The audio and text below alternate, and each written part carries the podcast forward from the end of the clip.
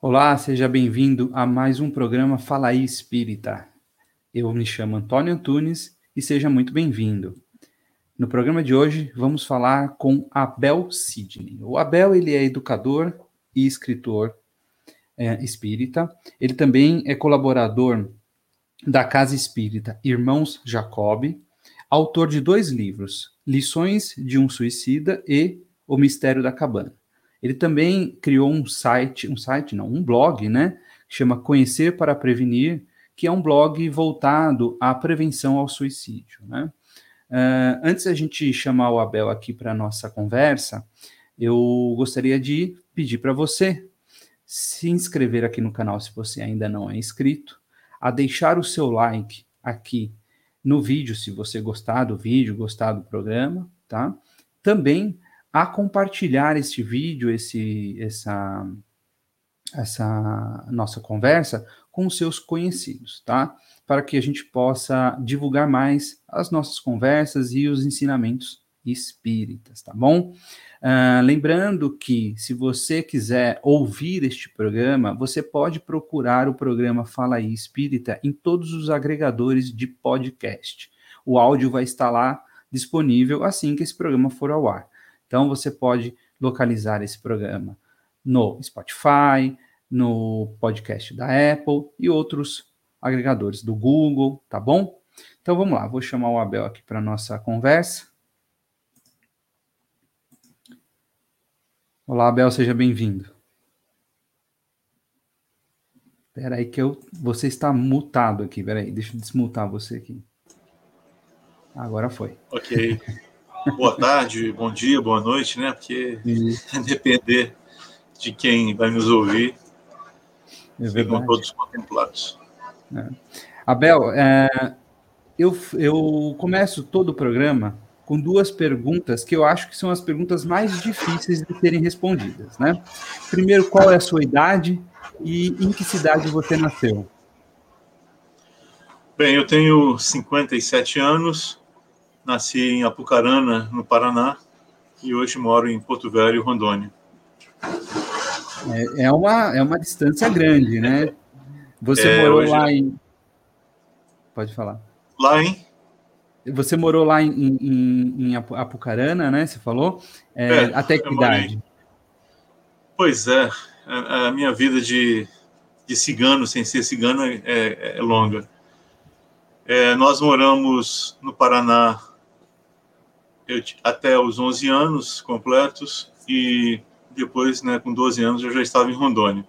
Neste meio tempo, eu morei também no noroeste de Minas, em Paracatu, e morei no, no oeste do Paraná, em Terra Roxa. Então, eu rodei bastante. E depois vim para Rondônia. Enfim, contabilizando, uhum. dá cinco estados, dez cidades e 32 casas. Até fiz essa, essa estatística para ver por onde eu andei. muitas experiências, né? muitas vivências. Né? O, o, qual o motivo de você mudar tanto assim? Pois é, a minha família é, viveu assim uma, uma, inquietude até por razões econômicas, né? Então nós mudamos uhum. para Minas em busca de, de melhores condições de vida. Meu meu pai era caminhoneiro uhum. e ele e meus tios encontraram serviço é, para transportar minério de zinco lá no noroeste de Minas. E a empresa, né, depois eu vim descobrir é, era uma mina de, de zinco da Votorantim, hum. vazante. Então, eles transportavam minério de zinco e levavam para o Rio de Janeiro, né, em algumas ocasiões. É, bem, aí meu pai acabou falecendo, nós voltamos de, de Minas para o Paraná. Um tio meu, nesse meio tempo, veio para Rondônia em 74, veio conquistar aqui a, a Amazônia gostou, se deu bem, né? Assim, em termos de, de se instalou, criou um comércio e prosperou. E aí ele conseguiu convencer o restante da família a vir junto para cá. E aí, em janeiro de 76, nós viemos para o antigo território federal de Rondônia. Hum, e aí é começamos a, a, viver. É, território federal. Uh, não tinha estrada de, de, asfalto, né? Depois de Cuiabá, só tinha um pequeno trecho. A gente atravessava duas reservas indígenas, ficávamos é. atolados, né? Durante a... então as viagens eram a minha infância, né, minha adolescência foi bastante movimentada nesse sentido. Uhum. E depois eu continuei a, a, a mudar-me de, de cidades para estudar, né? Porque em Rondônia não havia universidade, é um estado muito novo, né? O estado foi criado em 83 e foi quando surgiu a nossa universidade. Em 81 eu já estava estudando, né? Uhum. Então eu, nós fomos eu e meus irmãos fomos para o interior de São Paulo para estudar, para nos preparar para a universidade. Uhum. Tudo isso graças a um tio, né? O meu tio Abel, irmão do meu pai, que comprometeu-se com meu pai a educar, a, a formar os, os, sobrinhos, e, e, conseguiu formar, né? Nós quatro somos formados, graças ao idealismo do tio Abel. E, é claro, o apoio né, incondicional da minha mãe, que foi uma, uma mulher gigante nesse, nesse aspecto. Então, nós, eu vim para Lins, minhas uhum. irmãs, uma irmã mais velha para Marília, e depois o, o, três irmãos moramos em Lins, meu irmão mais ca caçula depois já, quando veio, já foi para Ribeirão Preto. Uhum. E aí duas irmãs estudaram em Ribeirão Preto e eu e meu irmão no Rio de Janeiro. Ele fez agronomia na Federal Rural e eu fui fazer ciências sociais na Federal do Rio, emendei com administração de empresas, fui para a área de informática e vivi os anos dourados, né? Pelo menos para mim, para minha geração, dos, dos meus tempos de, de carioca, de 82 a 90, então eu morei no Rio de Janeiro e pude participar ativamente do movimento espírita lá. É. E para mim foi um aprendizado fantástico. Hum. Você comentou comigo que o, o, o, primeiro contato, antes da gente começar a gravação, que o seu primeiro contato com o Espiritismo foi aqui em Lins, é isso? Pois é, ou, eu me tornei espírita em Lins porque eu comecei a tá. frequentar tá. a Casa dos Espíritas, né, que é um centro espírita de lá muito bem organizado e tal. É, na verdade, antes né, de, de, começar a frequentar a mocidade, as palestras e, e começar a colaborar, de, digamos, diretamente no movimento espírita, eu tive o contato com, com a notícia de que meu pai estava vivo. Então, olha só. E como é que se deu isso? É, eu e, e, a minha irmã morávamos em Lins, né? eram eu e minhas duas irmãs, e, e eu, então nós fomos passear no Paraná, porque a minha mãe passou uns seis meses lá em Apucarana naquela ocasião. Então nós fomos para Apucarana e de lá nós fomos visitar a minha tia, que morava justamente lá perto de Guaíra, em Terra Roxa, 400 e poucos quilômetros de Apucarana. E eu e minha irmã fomos de carona que foi uma coisa. Hoje a gente contando com os nossos filhos, fala que vocês eram malucos, como é que vocês andam né, 800 quilômetros de volta de, de carona, sem carona, pagar né? nada? Né? Carona, é, fomos de carona. E aí nós chegamos lá em Terra Roxa e a minha tia tinha se tornado espírita e ah, ela foi para o centro espírita, né, uma determinada noite, e quando voltou, veio com a notícia: olha, seu pai se manifestou Ai, que legal. E ele está com muita saudade de vocês. Está tentando se recuperar, a situação dele não é boa ainda, porque ele morreu assassinado, na verdade, né? Hum. Rapaz, aquilo para mim foi. Eu senti o chão sumir, porque eu me senti uma pessoa ingrata. É, falei, meu Deus, eu esqueci do meu pai, ele está vivo. Foi exatamente o que eu pensei. Eu tinha 17 anos. 17. E aquilo foi um choque para mim, nesse sentido, que falei, caramba, ele está vivo, e eu esqueci dele, eu nem lembrava mais. Ele, ele, faleceu, ele faleceu, você tinha que idade? Eu tinha menos de oito. Ah, é, então, era novo, né? Novo. Meu pai morreu com 33 anos, enfim, uma, uma briga de, de, campo de futebol, é uma coisa... Ba banal. Banal, é, uma morte gratuita. E, e, deixa eu te perguntar, antes dessa, desse, desse contato da sua tia falando do seu pai, que tinha se manifestado tal, você já tinha, você tinha algum tipo de conhecimento espírita ou zero, nenhum? Não, não, nenhum. Nada. Quer dizer, eu tinha, é, eu tinha tinha lido alguma coisa assim muito fantasiosa, né, do Lubzang Rampa, aquela coisa meio espiritualista, meio hum. fantástica, né? É, mas assim, espiritismo mesmo não.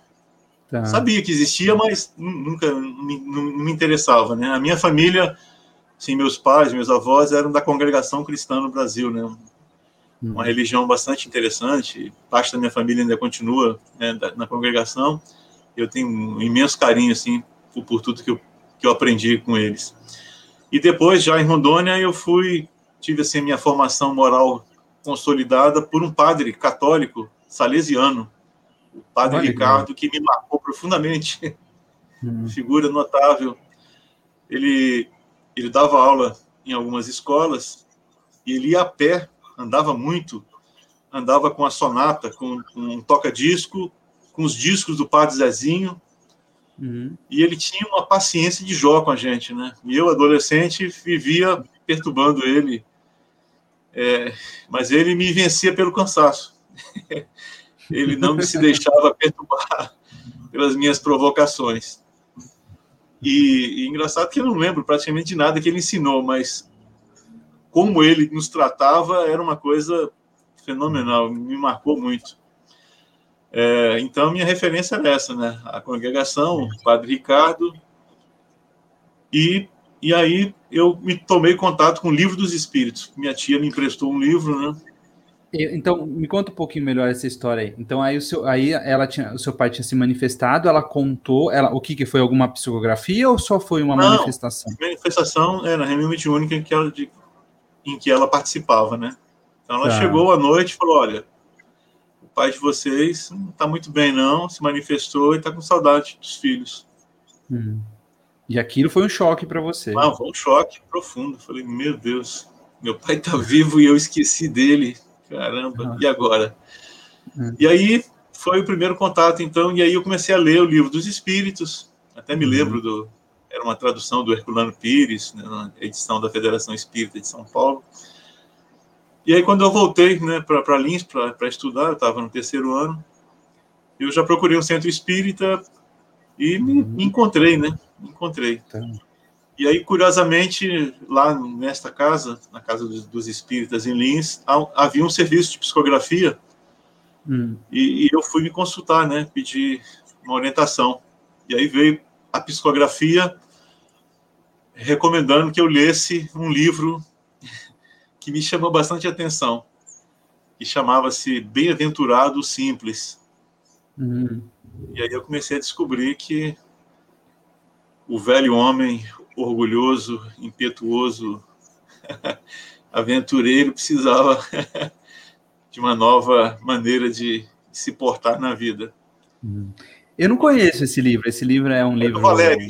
É, é uhum. psicografia do, acho que é do Chico, né? Do Chico, do Divaldo.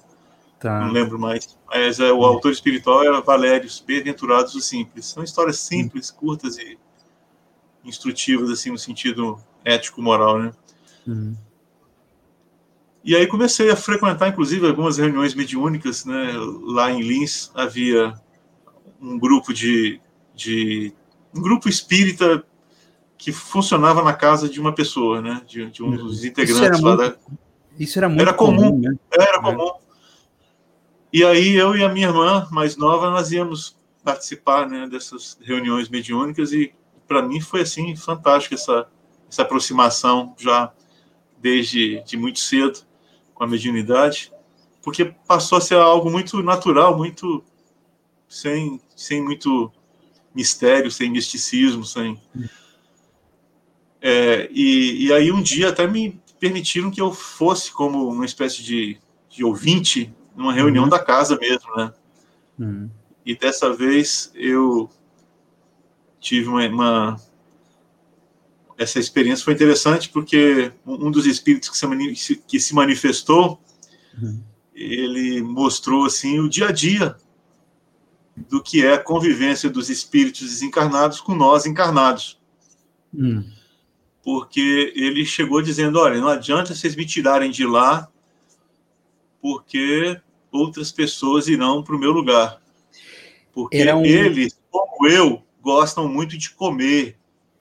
Hum. Ou seja, ele era, ele era, um glutão, um espírito que gostava de, de comer e beber. E ele estava naquela casa porque as pessoas também gostavam de comer e beber, né? Então ele estava lá participando da festa. Ah, é interessante isso. Deixa eu te perguntar. Então era uma era uma era uma era uma reunião de desobsessão, né? São aquelas reuniões. É. Ah, é uma, aí você uma foi assistir. Fechada, aí, aí me permitiram, né? Como, como eu era já da, da, da mocidade, estava hum. frequentando a casa, confiaram que eu, eu estava maduro para pelo menos saber o que, que era uma reunião mediúnica de desobsessão, né? É, de, padrão. E de, e de esclarecimento. É, eu conversei. espiritual, isso. É, eu aqui eu já conversei, minha mãe faz esse trabalho, minha mãe é médium, né? Eu já conversei com ela, né, a gente fala, falou um pouco disso. Mas olha que interessante, né? As pessoas não têm ideia da influência dos espíritos, né? Então, olha só que interessante. É uma coisa parece banal, mas era uma casa em que as pessoas eram é, muito atreladas à comida. E ele falou: ó, não, esse espírito falou: não, ó, não adianta. Se quiser me tirar de lá, pode tirar, vai outro lá. É, porque na verdade são as pessoas que atraem os espíritos. Né? Exato, né? né? Não adianta, né? É aquele, é, é aquilo que eu, né? Eu às vezes eu falo, né? É, é aquela velho ditado, né? Me diga com andas que diga, com quem andas que diga quem és. Mas é um pouco o contrário. Me diga o que, o que você pensa, o que você faz, eu te direi com quem andas, né? Exato. É, eu até já escrevi sobre isso, hum. sobre a questão das nossas companhias espirituais, né? Então, se a gente quer ter boas companhias espirituais no nosso lar, a gente tem que prepará-lo para receber claro. boas pessoas, né? Então, uhum. nosso ambiente né, familiar, caseiro, enfim, do lar tem que ser, tem que ter um bom padrão, né? Sim. Então, não adianta só a gente fazer o evangelho no lar, conforme é costume no movimento espírita, mas nós temos que ter uma vivência, né? Uma vivência para mostrar que nós somos dignos de ser visitados pelos bons amigos com frequência, né? Não só para nos auxiliar naqueles momentos difíceis, mas para conviver com gente mesmo, né? Que eles vêm, né? Eles convivem. Sim. Sejam os nossos familiares, sejam outros que estão de passagem, né? Então, é, é, a gente sabe quantas há muitas citações, muitas referências de, de espíritos que quando vêm na Terra precisam de, de um pouso, né, de um local onde eles possam permanecer para desenvolver suas atividades de socorro, de orientação a outras pessoas. E onde eles vão? Eles procuram algumas igrejas, né, quando essas igrejas têm um bom ambiente, ou casas de pessoas do bem. O André Luiz, certa feita, foi levado para a casa de um engenheiro, hum. e o cara era ateu, né? É, é bem, bem interessante essa passagem, acho que é no, na obra Ação e Reação, e aí o, o mentor disse: Não, é que aqui na casa dessa pessoa, desse engenheiro, ele é uma pessoa maravilhosa, uma pessoa, um cidadão exemplar e tal. E aqui, quando a gente chega, ele tem uma boa intuição. Então, quando eu quero ouvir música, eu sopro nos ouvidos dele, ele bota música boa. é, é, outro exemplo de como a gente está em constante interação com o mundo espiritual, né? Mundo espiritual. É. Né? Então, falar, é, é uma pessoa que se, se diz ate, ateu, não tá, né? Não, não, é, não tá ligado digamos, a isso, mas. Não tá ligado ah, às questões religiosas, mas é uma pessoa de bom coração, né? Como existe aí milhares, né? É, graças, tá graças a Deus. É, é, verdade, é verdade. E aí você então começou, é, aí você, você estava falando que você é, voltou, voltou para Rondônia e em Rondônia você começou então a frequentar também a casa espírita aí. Pois é, é. De, de Lins eu fui estudar no Rio de Janeiro, passei lá hum. oito hum. anos e meio. Hum. Ah, lá tá, eu tive, é. é. eu tive muitas experiências né, no movimento espírita, hum. no trabalho de, de mocidade, infância, que a Casa de Jesus, é, que fica em Benfica, ela atende as pessoas que moram nos morros próximos, né? Morro do hum, Tuiti, tá. Morro da Mangueira, uhum. favelas e tal. Então, é, a Casa de Jesus já conseguiu, digamos, formar moralmente é, gerações e gerações. A, essa casa, né, esse centro espírita, vai fazer 100 anos em, em 2027. Caramba. Então, é um centro já bem antigo. Tradicional. E, e eu, eu pude conhecer pessoas né, de gerações antigas que frequentaram a casa e os netos, bisnetos continuavam indo né, para uhum. evangelização. Então a gente não tem noção da importância, né, desse, às vezes, de um trabalho simples, é, mas que deixa marcas profundas. Porque eu conheci essas pessoas, porque eu fui adotado por uma família negra, uhum. fui morar no Morro do Tuiuti, fiquei lá quatro anos. Nessa época que você ficou no Rio? Nessa época é, que eu era estudante, uhum. é, e um dia me convidaram para ir no, no morro, fui, e essa família, né, a tia Carmen, tio Jorge, é, enfim, a gente se afinou e eu e um dia eu falei, olha, se eu pudesse eu ficaria por aqui morando com vocês. E aí eles me acolheram por lá. Eles eram eu trabalhava, já tinha. Hã? Eles eram espíritas? Sim, eram espíritas, é. Ah. Eles frequentavam, ah, os meus ah. irmãos, né? Os, os, meus novos irmãos frequentavam a mocidade. Tá. E aí eu passei a ter uma família gigantesca, né, nova. Então foram anos maravilhosos na minha vida, porque eu comecei a, a, a fazer também um trabalho social na, nessa comunidade, né? Uhum. Nesse morro urbanizado, né? Não, não, chega a ser uma favela no sentido pejorativo, né? É, é um morro urbanizado, em condições de vida regular. Tá. Qual então, morro que é? Morro do Tuiuti. Do, do Tuiuti, tá. É, Tuiuti. Uhum. Do outro lado fica o Morro da Mangueira e logo depois o Maracanã, tá. é, em São Cristóvão, né? É, então lá foi, vivi, vivi experiências fantásticas, porque eu saía com os meninos do morro, né? A maioria negros, e, e nós íamos para o Teatro Municipal assistir orquestra, íamos assistir filme, peça no Centro Cultural Banco do Brasil. Enfim, eu levava esses meninos da, da comunidade para diversas ações culturais e também assistenciais, né? A gente ia visitar asilo e tal.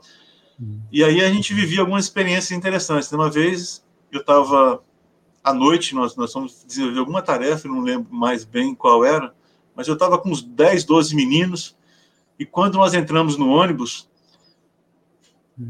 a cobradora ficou assustada, achou que era um assalto, né? Que eu era o líder do bando é, 12, 12 adolescentes, né? Mais e um, e, e um cara branco liderando eles, né? É meio suspeito.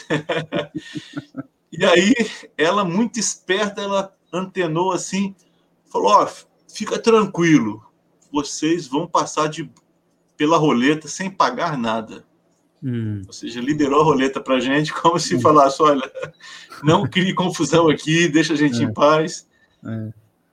Mas, na verdade, é, a gente estava é indo né? para alguma atividade é, do bem, mas eles achavam que a gente, pelo, por, pelo fato dos meninos serem negros, infelizmente, preconceito, é, eu, eu, acho que também é, é, aquele negócio, né? Às vezes a pessoa está acostumada, é, é, deve ser comum isso para ela, entrar uma, uma, uma cambada de adolescentes, pré-adolescentes, querer passar por baixo e começar a criar confusão. Ela falou, então antes de criar confusão, deixa, deixa, deixa passar aqui, né?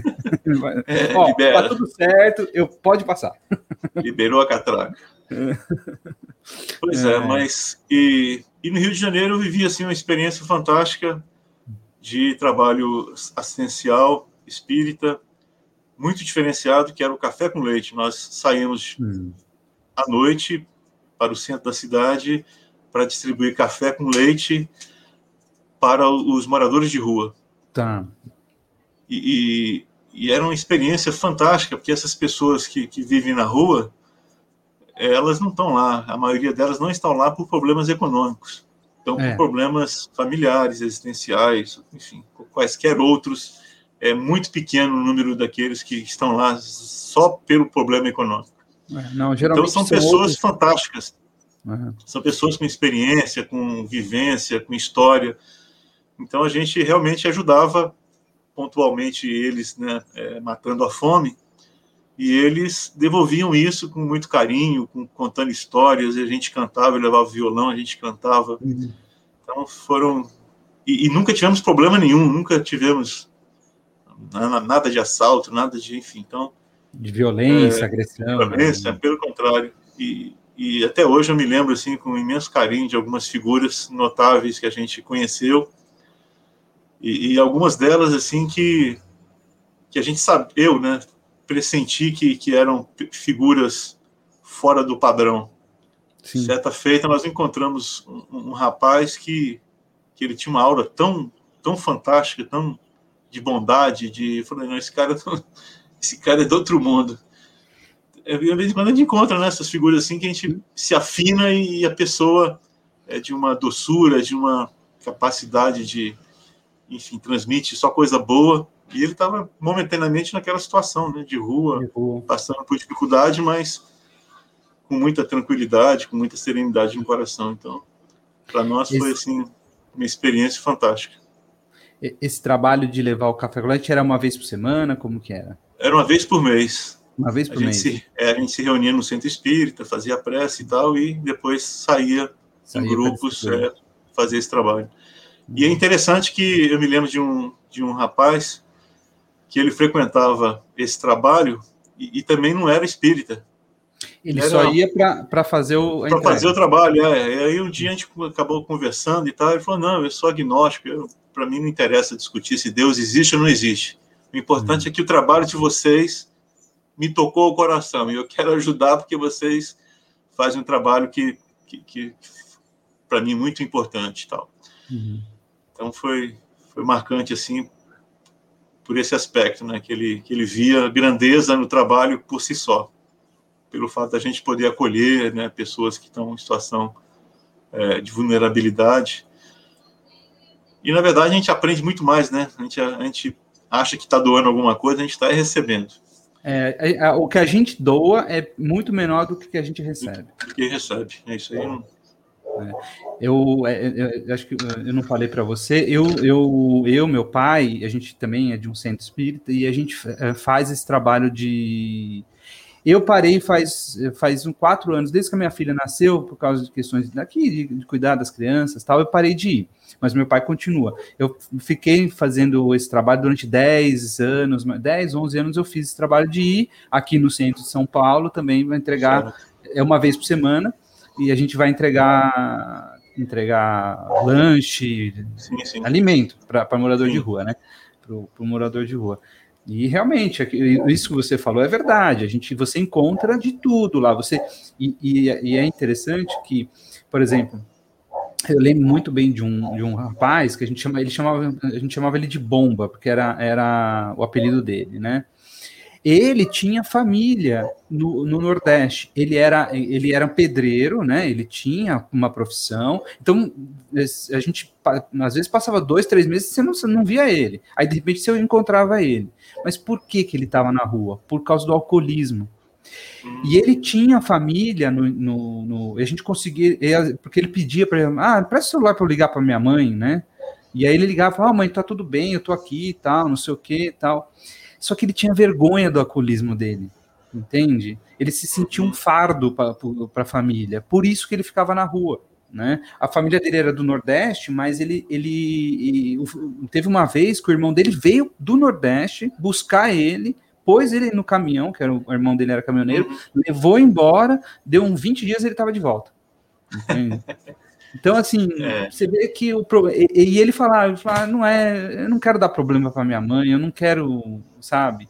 Então ele ficava na rua por causa disso. Né? Às vezes ele arranjava emprego, passava três, quatro meses fora trabalhando, e aí, de repente ele aparecia lá, porque ele ficava, acho que dois, três meses sem, sem beber, e acabava hum, caindo no vício de novo e voltava para a rua, sabe?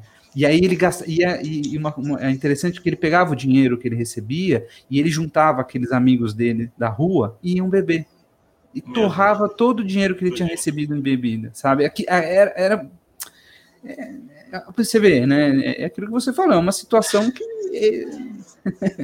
ele tinha, e era gente boa pra caramba também, não, né? E tem vários outros também, outros, outras histórias. É, lá, né? Um companheiro aqui sempre disse que as pessoas de rua, o irmão Jacó, nosso centro espírita aqui, foi criado a partir de um trabalho para os hum. moradores de rua.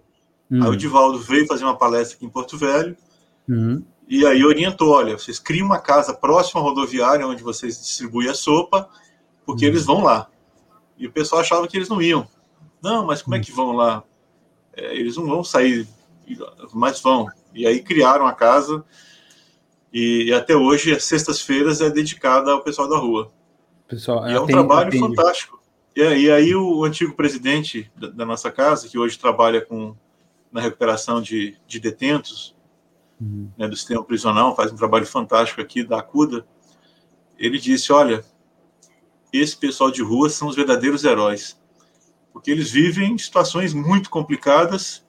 E aí ele falou de um aspecto espiritual muito interessante, né? Hum. Que eles sobreviveram e se mantêm vivos apesar de tudo. Quantos sofreram muito menos do que eles e acabaram, por exemplo, se matando, enfim, se consumindo de outra forma. Mas eles estão lá e muitos se recuperam, né? Muitos acabam ganhando lucidez ao longo do tempo e a importância da casa espírita, né? No caso aqui da, da casa né, do nosso irmão Jacó, nós vimos muitos se recuperando, mas num trabalho de, longo, de muito longo prazo. Sim. Porque eles precisam se readaptar a novas formas de viver, e muitos conseguem, principalmente Sim. quando são acolhidos sem julgamento. Então, digamos que o nosso grande laboratório social aqui da nossa casa é o trabalho da sexta-feira de acolhimento ao pessoal da rua. Porque... Também é de, de dar alimento para os moradores? Sim, e... é. Eles vão lá, lá tem serviço de, é, de troca de roupa, banho, é, tá. é, cabelo, barba, enfim. Então, ele tem, tem uma médico, dentista, enfim. Então, hum, é uma série de, de, trabalhos de assistência. E, e eles se sentem em casa. E, e, e, é claro que entre parte desse pessoal que está na rua, tem, tem gente que, que é foragido do sistema prisional, tem, de tudo. Tem, tem. Mas lá na casa, quando eles chegam lá, eles já sentem que ali é, é um território neutro e de paz. Raramente Sim. temos problema. Né? Assim, durante anos e anos, conta no dedo os, os problemas que tivemos. É. Então eles lá eles se sentem crianças mesmo. A gente percebe, né, que, que eles se transformam porque na verdade eles sonham com, com uma vida melhor, né? Sim. Só que claro que às, vezes não é tão simples ajudá-los, mas muitos conseguem se recuperar plenamente, voltam para a família ou, ou tomam outros rumos. Sim, sim. E, e aí, eu sei que você. É, então, eu estava vendo, né, a gente, eu comentei no começo aqui que você é autor de, do, do livro Lições de um Suicida e também é do. Uh, você também tem o blog, né? Conhecer para prevenir suicídio, né? Suicídio, qual, conhecer para prevenir. É. E qual, qual é o trabalho que você faz nisso é, exatamente? Pois é, na verdade, hum. o trabalho é onde originou, eu permaneço, é, eu permaneço ainda mantendo o blog, hum. porque é o único blog que divulga ações de prevenção do suicídio e de estudo sobre a questão do suicídio e a sua prevenção. Tá. É, a gente sabe que se todos os protocolos fossem seguidos, se todo mundo estudasse, todo mundo se aplicasse em salvar vidas, mais de 90% dos casos de suicídio seriam evitados. Uhum. Só que para isso as pessoas precisam saber. E, claro. e uma coisa que me chamou a atenção, né, nesses anos todos que, que eu em que eu organizei essas informações, eu comecei em 2004 com o site, em 2009 eu criei o blog. Tá.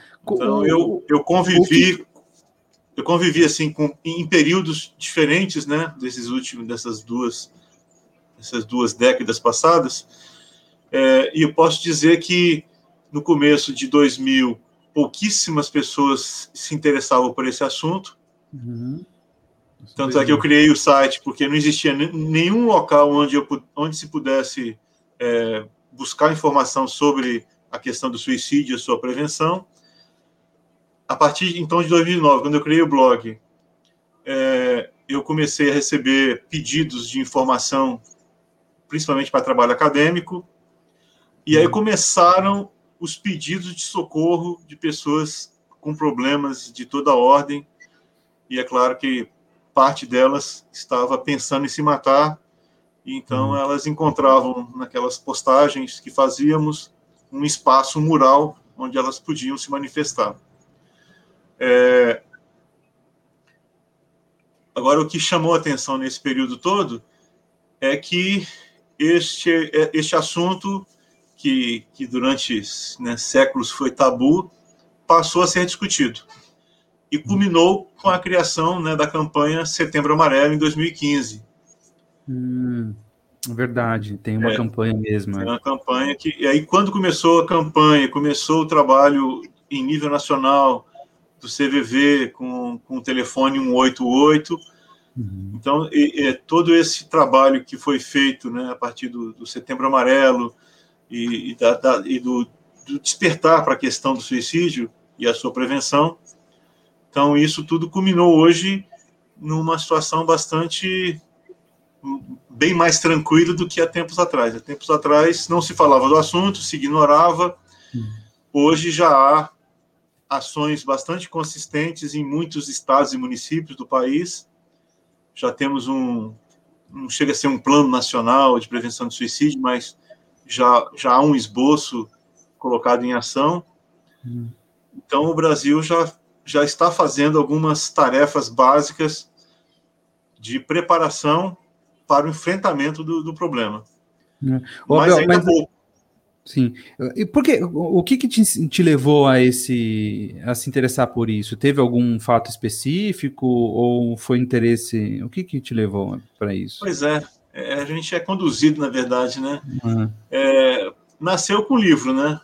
Hum, tá. eu, tinha, eu, já tinha lido o Memória de um Suicida, já é tinha bom. visto em reunião mediúnica espíritos suicidas se manifestando, uhum. enfim, todo o drama que a gente sabe, quem, quem vê de perto isso fica bastante tocado com a situação.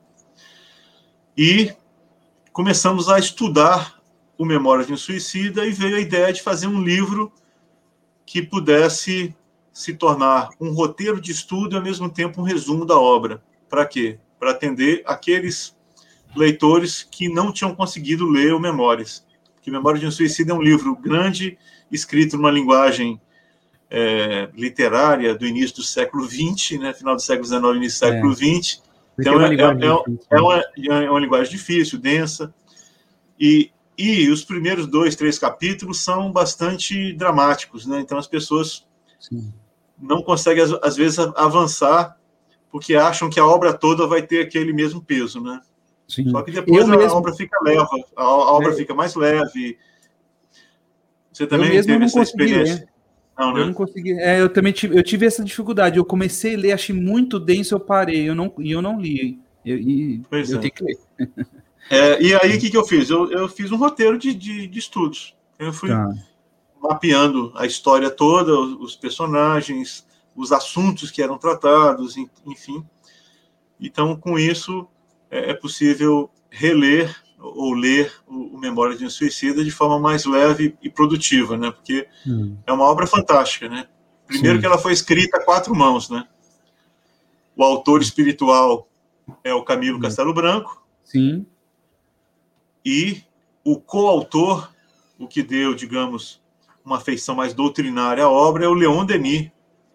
Hum. O Leon Denis desencarnou em 1925 e já acho que uma das primeiras tarefas foi trabalhar nessa obra. Eu não e sabia. Essa obra, e essa obra, é, essa obra ficou na gaveta durante décadas. É, isso eu sabia. Aí, né? É, ficou, ficou guardada, enfim. Aí o Leon Denis retomou a obra e disse: não, isso aqui está tá muito, muito novela e eu, nós temos que transformar isso numa coisa mais instrutiva. E aí, uhum. então, ele, ele fez as intervenções muito, muito boas, né, muito pontuais, mas bastante eficaz. Então a obra tem, tem a participação dele. Uhum. Então realmente é, é, a própria história da obra já é fantástica, né? Porque é. as primeiras manifestações do Camilo foi lá no interior de Minas, a, a Ivone, né, do Amaral hum, Pereira, Amaral Ivone Pereira, Pereira morava lá em Lavras. Hum. Foi numa fazenda, enfim, uma reunião de né, um grupo espírita familiar. Hum. E, e, ela, e ela convivia com, com, com, os espíritos porque ela tinha uma evidência fantástica, né? Então ela vivia com Chopin, Chopin era amigo dela, pessoal, vinha visitá-la com frequência, o Camilo e outros tantos. E, e a Ivone, ela depois que desencarnou, ela continuou o trabalho de prevenção de suicídio e ajudou e, e continuou ajudando muita gente.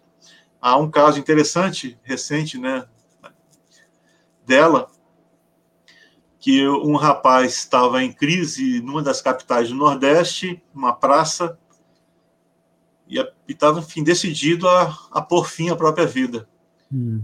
E aí chegou uma senhora falou: oh, meu filho, o que está acontecendo e tal? Envolveu ele, abraçou e, e consolou e falou: Olha, eu vou te fazer um pedido. Eu quero que você busque ajuda, só que você vai ter que viajar. Você vai ter que ir para o Rio de Janeiro, uma cidade do interior do Rio de Janeiro. Eu vou te dar o endereço, você vai procurar uma pessoa que vai te ajudar a resolver te encaminhar aí os, os problemas que você tem na sua vida. Você uhum. confia? E aí ele falou: não, eu faço qualquer coisa para me levantar, uhum. para resolver minha situação. Eu uhum. estou desesperado, mas eu quero viver. E esse rapaz pegou a estrada e foi. Fui para o interior de Minas, para o interior do Rio de Janeiro, onde, onde morou a Ivone Pereira. A cidade, por enquanto, está me fugindo aqui da memória. Bem, ele chegou então no local, no endereço, era um centro espírita, uhum. procurou a, a, a, pessoa, a pessoa me parece que era diretora, era a presidente da casa, e ele disse: Olha, eu, sou lá do Nordeste, eu encontrei com uma senhora, assim, assim, assado, escreveu a senhora, e ela disse que eu viesse aqui procurar você, porque você poderia me ajudar. Aí a mulher falou: Mas, meu senhor, como é que você faz isso? Você anda dois, três mil quilômetros para vir aqui buscar ajuda. E qual era o uhum. nome dela? Aí ele falou: Não, eu não sei, ela não me falou o nome, não. E aí, de repente, ele olhou para a parede. E, ah, mas foi aquela moça ali, ó. A foto dela ali. Aí, hum. quando ela viu, era a foto, era justamente a foto da Ivone Pereira. Olha só. Que interessante, hein? Muito interessante. É. E aí você então é, fez esse roteiro, Lições de um Suicida, lançou o livro, né? E, Exato. e aí, aí você começou e no blog, o que que, o que, que você public, começou a publicar nesse blog, no site e no blog? Pois é, é nesse site, blog, eu comecei a, a listar ações hum. de, de, prevenção de suicídio, né? Uhum. É, estudos sobre a matéria, sobre o assunto, e instruções básicas, né? Por exemplo, sinais de alarme de pessoas que estão em crise que podem ser auxiliadas Pode. se nós conseguirmos perceber que ela está mal. Tá. Então essas informações ajudaram muita gente. Muita, é, acabei orientando trabalho acadêmico em razão disso. É, então eu tive eu tive assim muita muita felicidade de poder ser contactado e poder auxiliar muitas pessoas que me pediram ajuda, pessoas do Brasil e brasileiros espalhados pelo mundo. É, é, é, é o benefício da internet, né? A internet, internet né? Já, é. já, é, já ajudando, lá no, no começo dos anos 2000, já ajudando. 2000 né? já tinha, já. E aí aconteceu alguns fatos interessantes, né? Eu pude atender algumas pessoas, é, no início era por e-mail, depois até pelo WhatsApp. E teve alguns casos que foram marcantes. Um deles era de um rapaz do Rio Grande do Norte, e ele me escreveu dizendo o seguinte: Abel, meu pai acabou de falecer, uhum. eu fui diagnosticado com uma doença rara, não uhum. tem cura, eu tenho poucos meses de vida, e eu queria saber o que, o que fazer. O que, que você acha? Eu devo ou não me matar? Hum. Eu, tenho isso, eu, eu, tenho isso guardado. Então, hum. olha só, como é que a gente vai responder por hum. e-mail uma pessoa que está relatando é, um drama, né? Um drama desse, de, desse tamanho, né? Perdeu o pai, diagnosticado com uma doença grave, que provavelmente. E não via sentido mais na vida, né? É. Falou, pô, já que eu vou morrer, então. Hum tem problema abreviar? É, exato. E aí eu falei, meu Deus, e agora? O que, que eu vou responder para ele? Aí eu busquei inspiração, né? Falei, meu Deus, o que, que eu vou falar? Qual é a minha abordagem? Qual a abordagem possível para esse caso? Hum. E aí me veio a ideia de estimulá-lo a viver de modo aventuresco os últimos segundos, minutos da sua vida. Uhum. E aí eu caprichei na escrita, né? E falei, ô, fulano, se eu fosse você, eu ia fazer tudo que não consegui fazer na minha vida, ia visitar lugares que eu não pude.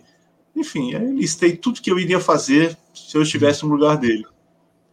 E deu certo.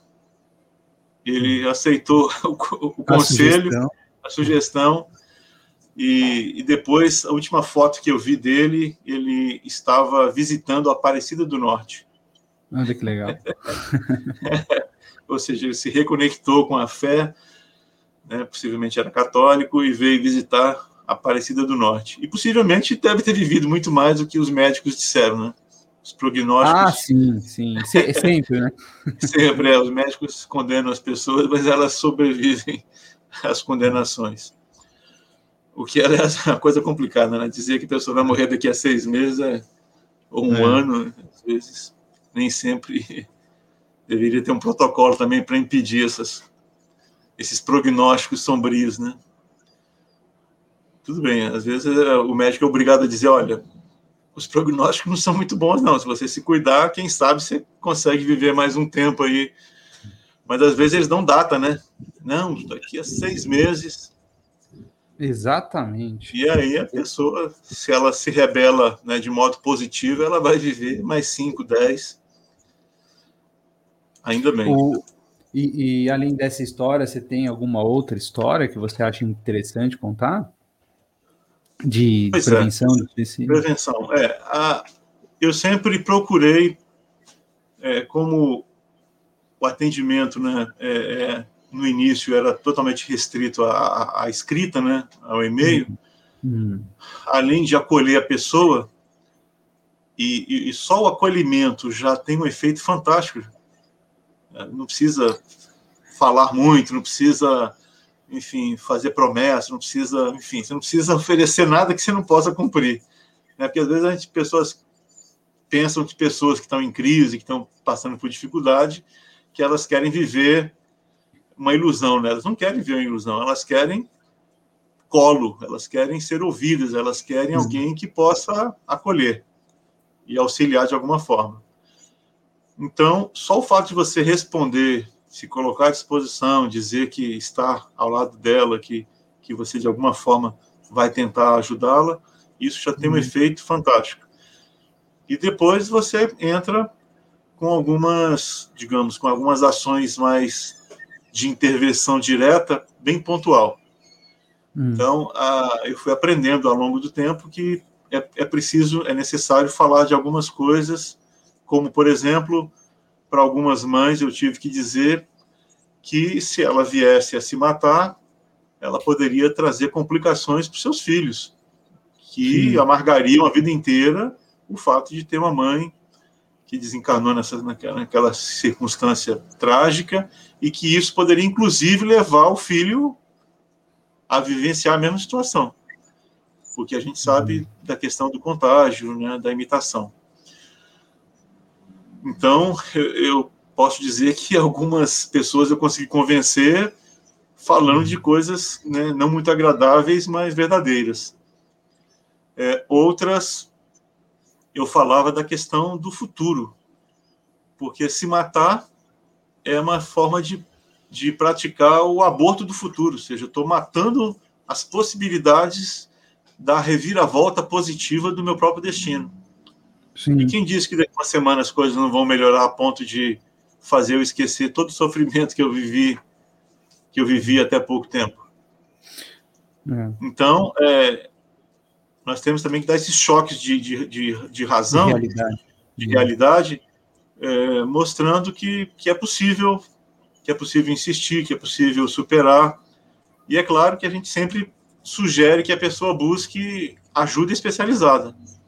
Tá. Isso, isso ah. é um protocolo né, que a gente já acabou criando na, na, na, Casa Espírita, nos atendimentos que a gente fazia. Né? Eu fiz durante cinco anos atendimento fraterno no irmão Jacó, e a gente continua fazendo isso por outras vias. E, e esse protocolo tem que ser rigoroso, né? Ou seja, quando se percebe que a pessoa está com problema em que um profissional da saúde precisa ser acionado, você tem que jogar aberto. Falar, você precisa de psicólogo, de psiquiatra, porque você não está bem, e se você ficar assim, não é, não é a religião, não é a família, não são os amigos que vai te salvar, não. Você precisa de algo mais. Né? O, eu, tem uma pergunta, tá, tá, essa pergunta está recorrente aqui na minha cabeça, eu preciso te perguntar, o que que leva as pessoas, qual, quais são as, os principais motivos que levam as pessoas a pensarem no suicídio? Pois é. Os estudiosos dizem que o suicídio é multifatorial, é complexo, enfim, as causas hum. Às vezes só se consegue saber depois do fato acontecido, né? Aí eles vão hum. fazer a tal da psicografia, a, o levantamento, a análise do caso, e aí descobrem que, inclusive, poderia, se tivesse alguém para ajudar essa pessoa, a pessoa não teria se matado. Hoje, felizmente, a prevenção já consegue resolver o problema a ponto de impedir que as pessoas se matem, graças a Deus. Mas, enfim, são muitos os problemas. Agora, é claro que tem algumas situações, né? Então, dizem hoje que grande parte das pessoas que se matam se matam em estado de transtorno mental profundo, ou seja, ah. são pessoas que, que se matam em surto psicótico, em profunda depressão, enfim, há um componente de doença mental, emocional. Então, por isso que se diz que a questão da coragem ou da covardia não se aplica ao suicídio. Uhum. Porque né, as pessoas que se matam não são corajosas nem covardes, são doentes, são, são enfermos. Doentes. Elas, elas, não, elas não estão em 100% no seu estado. Não estão no seu é. estado normal. Logo, elas, muitas delas, inclusive as que se salvam, contam que na verdade não buscavam morrer, uhum. mas queriam se livrar da dor. Tá. Então elas buscam uma forma de, de solução problema da, da dor, do vazio, do incômodo, enfim, do drama que elas vivem. Ela está num drama, está numa dor né, emocional ou, ou, algum problema, e aí ela, ela quer acabar com a dor. Não é que ela quer acabar com a vida, ela quer acabar Exatamente. com a dor. Exatamente, quer acabar com a dor. E mal ela e... sabe que ela não vai acabar com a dor. Exatamente, esse é, o, esse é o problema. E aí o Espiritismo vem trazer essa dura realidade da sobrevivência após a morte. E é claro que o Espiritismo não condena os suicidas, claro porque eles já, já, já sofrem por si só, não precisa de castigo, não precisam ser condenados, nem, nem mal falados, nem odiados. E, curiosamente, muitos são. Porque há, há casos, né, e quem narra isso nas palestras é o André Trigueiro, que ele conheceu uma mãe, o filho se matou, e a mãe passou a ter um ódio mortal do filho. Porque Nossa. É, porque ela se sentia ela se sentia ultrajada pela morte é, pelo, pelo, enfim, pela, pela atitude do ato, filho. Pela atitude é. do filho. Ou seja, é. ele é como se dissesse, pô, ele ele quebrou todos os contratos, ele, enfim, ele tripudiou, ele sacaneou, enfim, não devia ter feito isso comigo. Enfim, é, é claro que ela, nesse caso ela estava preocupada com a própria dor e não com a dor do filho, né? É, e aí ela ele... transferiu, né? Ela transferiu a dor dela. Talvez ela estivesse. Agora é tão, claro tão, que. É, tão transtornada pelo, pela, pela, pela perda do filho. Pela né? perda do filho. Agora, é claro que a gente fala isso não, não é para julgar a pessoa, hum. porque o luto do suicídio é, é algo terrível, tenebroso. Uhum. É, eu já perdi alguém da família nessa condição e, e perdi quando tinha 9, 9 10 anos e, e, não foi nada fácil. Era, era o irmão da, da, de uma tia minha e eu vi, eu vi isso de perto, né? E a família, uhum. lamentavelmente, se desmoronou depois disso, né? Foi, eu imagino. É, foi, não, não, é, não é simples, não é fácil. E por isso as pessoas, né, os sobreviventes do suicídio precisam de, de cuidado, precisam ser acolhidos, porque ninguém é culpado. Uhum. Né? Não existe, é, porque às vezes as pessoas querem buscar os culpados, né? Por que, que meu filho, por que o fulano, por que meu sobrinho, por que não sei quem morreu? E aí começam a buscar os culpados e, na verdade, as, e lamentavelmente por vezes não se consegue saber o porquê aconteceu, mas as pessoas que vivem o drama sofrem terrivelmente. Então, hoje existe já grupos de ajuda às pessoas enlutadas pelo suicídio. No tá. Brasil tem vários grupos, uhum. são gratuitos, né? basta pesquisar na internet, há grupos é, que trabalham essa temática, como há também os grupos que cuidam dos suicidas. Há centros uhum. espíritas que fazem reuniões mensais específica para auxílio aos suicidas. Uhum. E agora uma, uma, uma informação muito interessante. Cada vez mais os suicidas estão sendo atendidos com mais velocidade. Já houve casos aqui em Porto Velho em que o rapaz foi atendido dois dias depois da prática do suicídio, já conseguiram auxiliá-lo, né? Dois dias depois. Você está falando e... no, no, no plano espiritual? Sim, não, em reunião mediúnica mesmo. Ah, entendi. Já se manifestou, já foi auxiliado, já deram já conseguiram acolher socorro, acolheram ah. e encaminharam. O, o, o Abel, é, fala um porque pouco. Existe, é... Porque existe um pouco essa ideia de que o suicida é, ele Passa tem que ser penalizado, décadas. tem que. Não, é, é, não, ele tem que ser, primeiro tem que ser penalizado, castigado, porque ele é um pária, ele é a pessoa que rompeu com, com o mundo, é um rebelde, enfim, merece castigo. Então, nós trazemos isso no nosso inconsciente, essa questão da punição também para eles. Uhum. Não é à toa que, durante séculos, a igreja não permitia que se enterrasse os suicidas no, no chamado Campo Santo, né? no cemitério uhum. da igreja e tal.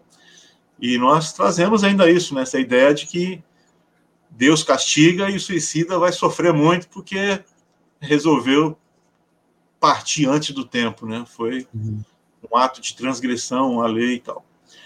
Só que hoje hoje está se percebendo que as pessoas estão desencarnando nessa condição por uma série de fatores que, que são complexos. Então, por exemplo, é, em reuniões mediúnicas, nós já atendemos espíritos que temos a plena certeza que desencarnaram pelo suicídio, elas se mataram, uhum. mas elas chegaram ao mundo espiritual sem ter registrado isso. Elas não perceberam, eles nem não perceberam, lembram. Não lembram, nem ficou marca. Então, olha uhum. só. Uhum. E aí, o que, que nós passamos a fazer? Não só eu, como outros companheiros, né? Já tive contato com vários dialogadores de outros centros espíritas. E aí nós criamos um novo protocolo. Dizer uhum. para um espírito nessa condição que ele desencarnou não vai trazer nenhum benefício. Não, meu irmão, você já foi, você já partiu, você já chegou aí do outro lado. Se ele nem tem noção que partiu, e, e, e enfim, e a situação dele não é confortável. Ele, ele morreu em profunda depressão e possivelmente pela via do suicídio. Então, o que, que nós temos feito? Nós temos enviado eles para tratamento em um hospital, e aí a gente descreve o hospital, primeiro tem que uhum. dizer que é gratuito, senão eles ficam incomodados. Não, minha família não pode pagar, porque, obviamente, eles não têm noção de que já morreram. Sim. Então eu já pinto um quadro. Não, é um trabalho gratuito, é um hospital maravilhoso, fica no lugar cheio de árvores, lá tem psicólogo, enfim, todos os profissionais possíveis, você vai conviver com pessoas maravilhosas você vai se recuperar dessa sua depressão ou desse problema que você está enfrentando, você vai se reerguer Rapaz, e todos vão embora felizes da vida, porque vão é. para um local de tratamento, onde de eles vão se recuperar de acolhimento. É. Então, nós temos que fazer isso e multiplicar essas ações. Agora, tem um outro fato interessante também. É, muitos casos de suicídio não são suicídio no sentido clássico, são é o que eu chamo de espíritos suicidados, ou seja, eles foram empurrados para o suicídio por meio da obsessão. Sim. Ou seja, eles se tornaram tão fragilizados que os empurraram para o abismo. Então, na verdade, o responsável, em grande parte, né, em grande extensão, são aqueles que provocaram a morte dele. Sim, sim, eles são corresponsáveis, obviamente, porque claro. por uma série de circunstâncias eles se fragilizaram. E, e, e, houve um caso que nós atendemos aqui, tentamos ajudar o, o rapaz, que era até meu aluno na, na faculdade, mas na, não conseguimos. Ele veio a óbito E depois ele se manifestou. A mãe dele morava em Goiânia. E a mãe dele um dia me ligou e falou: Abel, o Henrique se manifestou no centro, disse que não sabia o que estava fazendo quando acionou, a, a, enfim, acionou a arma uhum. e que vai reencarnar em breve. Olha que, que bom, né? Deram uma, foi dada uma nova chance para ele uma completar a, a, a, encarna, a, encarnação que ele a encarnação, porque realmente ele foi empurrado literalmente para o abismo, enfim, um caso terrível de obsessão. É, não que ele não tenha responsabilidade por isso. A gente sabe que né, as, né, a gente deixou a porta aberta, né? Mas existe é aquilo que o espiritismo fala, né? É o grau, né? Todo tem, você tem que ser bem criterioso, né? A gente não pode, né? Tem os atenuantes, né? É, os é, atenuantes. É. São... Então, isso também, é, eu creio que essas informações são importantes para tirar a, essa, esse peso né, do, do, do, suicida. Né? O suicida, nem sempre ele. Primeiro, que ele, ninguém se mata sozinho, né? A Sim. sociedade é responsável. Durkheim, quando estudou o fenômeno do suicídio lá no final do século XIX, ele disse uma coisa fantástica: hum. que numa sociedade onde existe uma rede de proteção ao indivíduo, as pessoas não se matam. Hum. Porque todo mundo está ali apoiando, acolhendo, e é claro que a pessoa não se sente em condições de se refazer, seja qual for o problema que ela estiver enfrentando. O problema é que nós negligenciamos, né? Então, socialmente, nós somos corresponsáveis pela morte de todos. Hum. O, o, o, Abel, uma outra dúvida, vamos, a gente está vamos caminhando já para o final. É, você está falando, eu, eu, eu, ouço falar que há uma grande, um aumento de, de suicídio entre jovens. Existe isso mesmo? É, existe algum motivo, principalmente adolescentes? Tem algum algo, algo acontecendo nesse sentido que, que deva chamar nossa atenção? Existe. As estatísticas mostram que tanto os idosos quanto os jovens, né, adolescentes e, e jovens, são, lamentavelmente, os grupos com maior ocorrência de suicídio. Hum. Mas, por outro lado, nessa pandemia, há estudos mostrando que o suicídio no mundo inteiro diminuiu. Olha Por quê? Porque foi ativado em nós, como espécie humana, o sinal de alerta de que nós precisamos sobreviver à pandemia. Hum. Em, em, em, resumo, é isso. É. E aí os estudos mostram que as estatísticas do mundo inteiro caíram. Então, tem gente hoje, né, às vezes até equivocadamente, né, falando que estamos em risco, que, na verdade, estamos melhor preparados para enfrentar a pandemia e muita gente está sobrevivendo à pandemia com todos os seus problemas, porque estão, digamos, nós estamos nos reforçando como espécie humana porque estamos alerta. É, eu tô, eu comentei com você, né, que eu tô, eu tô lendo esse livro aqui do Divaldo, né? É, eu acho assim, eu quero, eu quero divulgar esse livro. Eu acho que as pessoas precisam ler esse livro. Tá? É um livro que do Divaldo, escrito pelo, pelo Espírito Manuel Filomeno de Miranda, uhum. chama No Rumo do Mundo de, genera, de Regeneração. Então, ele está contando, ele conta aqui o, o Divaldo, né, né, esse livro, é justamente o momento que a gente está passando agora, né? O Chico Xavier já falava, né? O, o, então que a gente ia passar, assim, né? Aquela história do, do, do depois, depois de 2019, 19. a gente ia passar por um, por um, processo de, se a gente não entrasse em guerras, a gente ia passar por um processo de, de e aqui ele, ele, ele, começa o livro numa palestra dentro de. Está tendo uma reunião dos, dos espíritos lá que vão trabalhar no, no, no, na Terra. E ele fala aqui, né, que os espíritos eles aproveitam as oportunidades para nos ajudar, né? Então, essa, é, eu acho que um dos recados que ele passa aqui é justamente esse, né? A, a pandemia ela veio e é, é, a minha visão é que ela, ela, ela, é uma, ela é uma consequência dos nossos próprios atos e a espiritualidade ela está aproveitando a oportunidade para nos ajudar e acho que isso é uma, de, é, é, uma, é uma das partes aí, né? Eu falo, olha, Sim. você tem que sobreviver, né? Não vão dar valor à vida, né? É interessante, né? Sim. E é, essas profecias, né, quanto à noite sombria, como diz o Emmanuel lá no A Caminho da Luz, ele diz que uma longa, uma longa noite sombria ia estender sobre a Terra. Isso uhum. ele falou antes da primeira, da Segunda Guerra Mundial, né? Que a obra foi escrita em 1938, mais ou menos. E a gente está vivendo esse período e sabemos que temos aí muito, muitos trechos pela frente, uhum. né? De estrada ainda ruim, até a gente chegar de novo no asfalto. Mas, mas o, o, a fé no futuro e a certeza de, da sobrevivência da alma nos dá assim um alento e a confiança de que nós vamos realmente construir esse mundo novo, porque nós já cansamos do mal, já cansamos né, das nossas ilusões do, do, homem velho, e o único caminho que nós temos é para cima e para né, é para cima e para frente. Tem uma hora que ele fala aqui, ele fala assim: tenho certeza que a, a, a o mundo, é, a, a, evolução do planeta, ela vai se dar. Isso, é, isso é inexorável. Ele fala aqui. É. Então, Sim. tenham fé. Né? É, esses movimentos são, são né, a gente já viu isso já, né? Renascimento exato. veio e mudou o mundo. Sim, exato. E, e com arte, isso. né? Então, e agora virão outras formas de, e eu estou muito confiante né, de que nós vamos superar, vamos vencer e eu espero viver aqui no planeta aí pelos próximos milênios. E quem sabe, né? É. Esse Abel, meio tempo. Gente... É. Pois não, pode falar. É, pra... É pra já está com uma. É, a gente está é. com uma hora e seis já aqui. Né? Seis, né? é, vamos encerrar.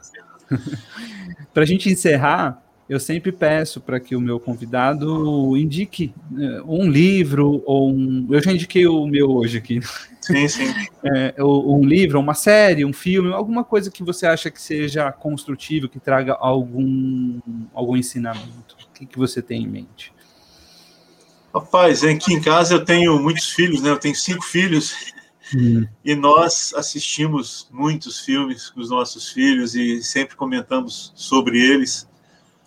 E, e, a gente, a cada dois, três anos, a gente assiste de novo, juntos, a série Senhor dos Anéis. Ah. Que é uma obra mitológica, né, que, que trata da, da, velha questão do bem contra o mal, e que vale a pena porque ali tem lições fantásticas. É, temos que esquecer um pouco, né, a questão da luta. Muita gente acaba esquecendo, né, que que é, é, é, necessário todo, toda essa encenação né, da, da, obra, mas as lições são fantásticas. Né? Primeiro, que uma das grandes sacadas do Tolkien, né, autor do Senhor hum. dos Anéis, é que o mal é criado pelo homem. Né? É verdade. Até que tem uma fábrica lá de. De orcs. De orcs, né? Então, é. o mal é criado por nós mesmos. E depois que tem momentos assim fantásticos, né? Inclusive de, de obsessão, desobsessão. Né? No segundo filme, por exemplo, é, o, o, nosso Gandalf faz uma verdadeira desobsessão né, com um dos reis, e, e, e ele então vai é, defender, né, ele vai lá para o abismo de Helm e tentar defender a Terra-média do ataque dos orcs. É verdade. Só que eles entram, você lembra, né? Lembro. Pois é, só que depois eles, eles entram num, enfim, cai numa, praticamente numa armadilha. E o Abismo de Helm, para mim, é, é, o momento mais tenso do, de todos os filmes né, da série. Acabou, acabou virando uma série, né, três filmes do Senhor dos Anéis. E simboliza a nossa luta espiritual nos momentos que a gente precisa sobreviver às agruras, às dificuldades, às vicissitudes, sabendo que a ajuda virá. E no filme é fantástico porque o Gandalf diz: Olha, no quinto dia, ao leste, estarei de volta. É. Quando ele volta, eles vencem a guerra. É, é verdade. Então, é, é verdade. os nossos amigos espirituais estão sempre de prontidão para nos auxiliar. E nós temos que viver, né, atravessar os nossos abismos, nossos desertos, nossas florestas escuras. E temos que manter muito viva a fé, a esperança e a certeza de que venceremos, completaremos nossa jornada Então, é, esse filme vale a pena. É, é, só para você, você só, só assistiu o filme ou leu os livros? Não, o livro eu comecei a ler, mas não tive ah, ocupa minhas ocupações múltiplas não me permitiram ainda. Mas é, ah, dizem que é mais é, que é, é tão é fantástico ou mais fantástico do que o é, você leu, né? Então, eu, eu, li os três livros, assisti os filmes, li os três livros. E o Hobbit e, também, né? É, o Hobbit, é. O Hobbit eu comprei pro meu filho agora. Meu filho tem 10, 9 para 10. Eu falei, lê, lê. Ele, tá meio engasgado para ler lá. É. Porque o Hobbit é um pouco mais leve, né? É. Mas, é, mas os três, eu li, eu li os três livros, é espetacular. é espetacular. Espetacular. Pois é. Essa é boa literatura, né? A literatura fantástica. Vale a pena. E cheio de, e cheio de lição, né? Subjacente. Sim. Então ali é nós temos que aprender também a, a ler nas entrelinhas dessas obras para a gente se fortalecer. É, é, é, a fazer as conexões, né? Então fazer as conexões devidas. Né? Sabe que muitas dessas, muitas dessas obras, apesar de não terem temática espírita, elas são inspiradas, né? Sim, é. Na verdade, a temática espírita está nas entrelinhas, né? Está ali manifesta de alguma forma. Porque o espiritismo, na verdade, traz o conhecimento para todos, né? Da realidade, né? Da, da realidade, realidade, espiritual, da nossa realidade para todos. Então não é, não é uma questão de religião voltada para um grupo de pessoas, é, ela veio para a humanidade, né? Uhum. Legal, Bel. Gostei muito da nossa conversa. A gente já, ó, uma hora e dez de bate-papo. Se é. pudesse, a gente ia mais, viu? Pois é, vai longe. Obrigado por você aceitar meu convite. Você aí de Rondônia e eu aqui de São Paulo. Você vê como a, internet, a internet facilita bastante as coisas, né? Oh, legal. Graças a Deus. É. E agradeço se quiser deixar, quer dar algum recado, alguma coisa para a gente terminar, ou só um tchau mesmo? Vamos seguir adiante aí com muita fé, com muita esperança e buscando sempre que necessário ajuda. Nós temos que aprender a pedir ajuda também, né? Sim, verdade. A humildade de falar, ah, não estou bem, help. Então isso é importantíssimo, né? Nós, nós não precisamos achar que somos super-heróis, achar que somos imunes, nós temos que aprender a pedir ajuda para atravessar os momentos mais difíceis e seguir na nossa jornada de reconstrução, de restauração das nossas almas. Muito grato aí pela participação. Eu que agradeço, viu? Até logo. Até logo.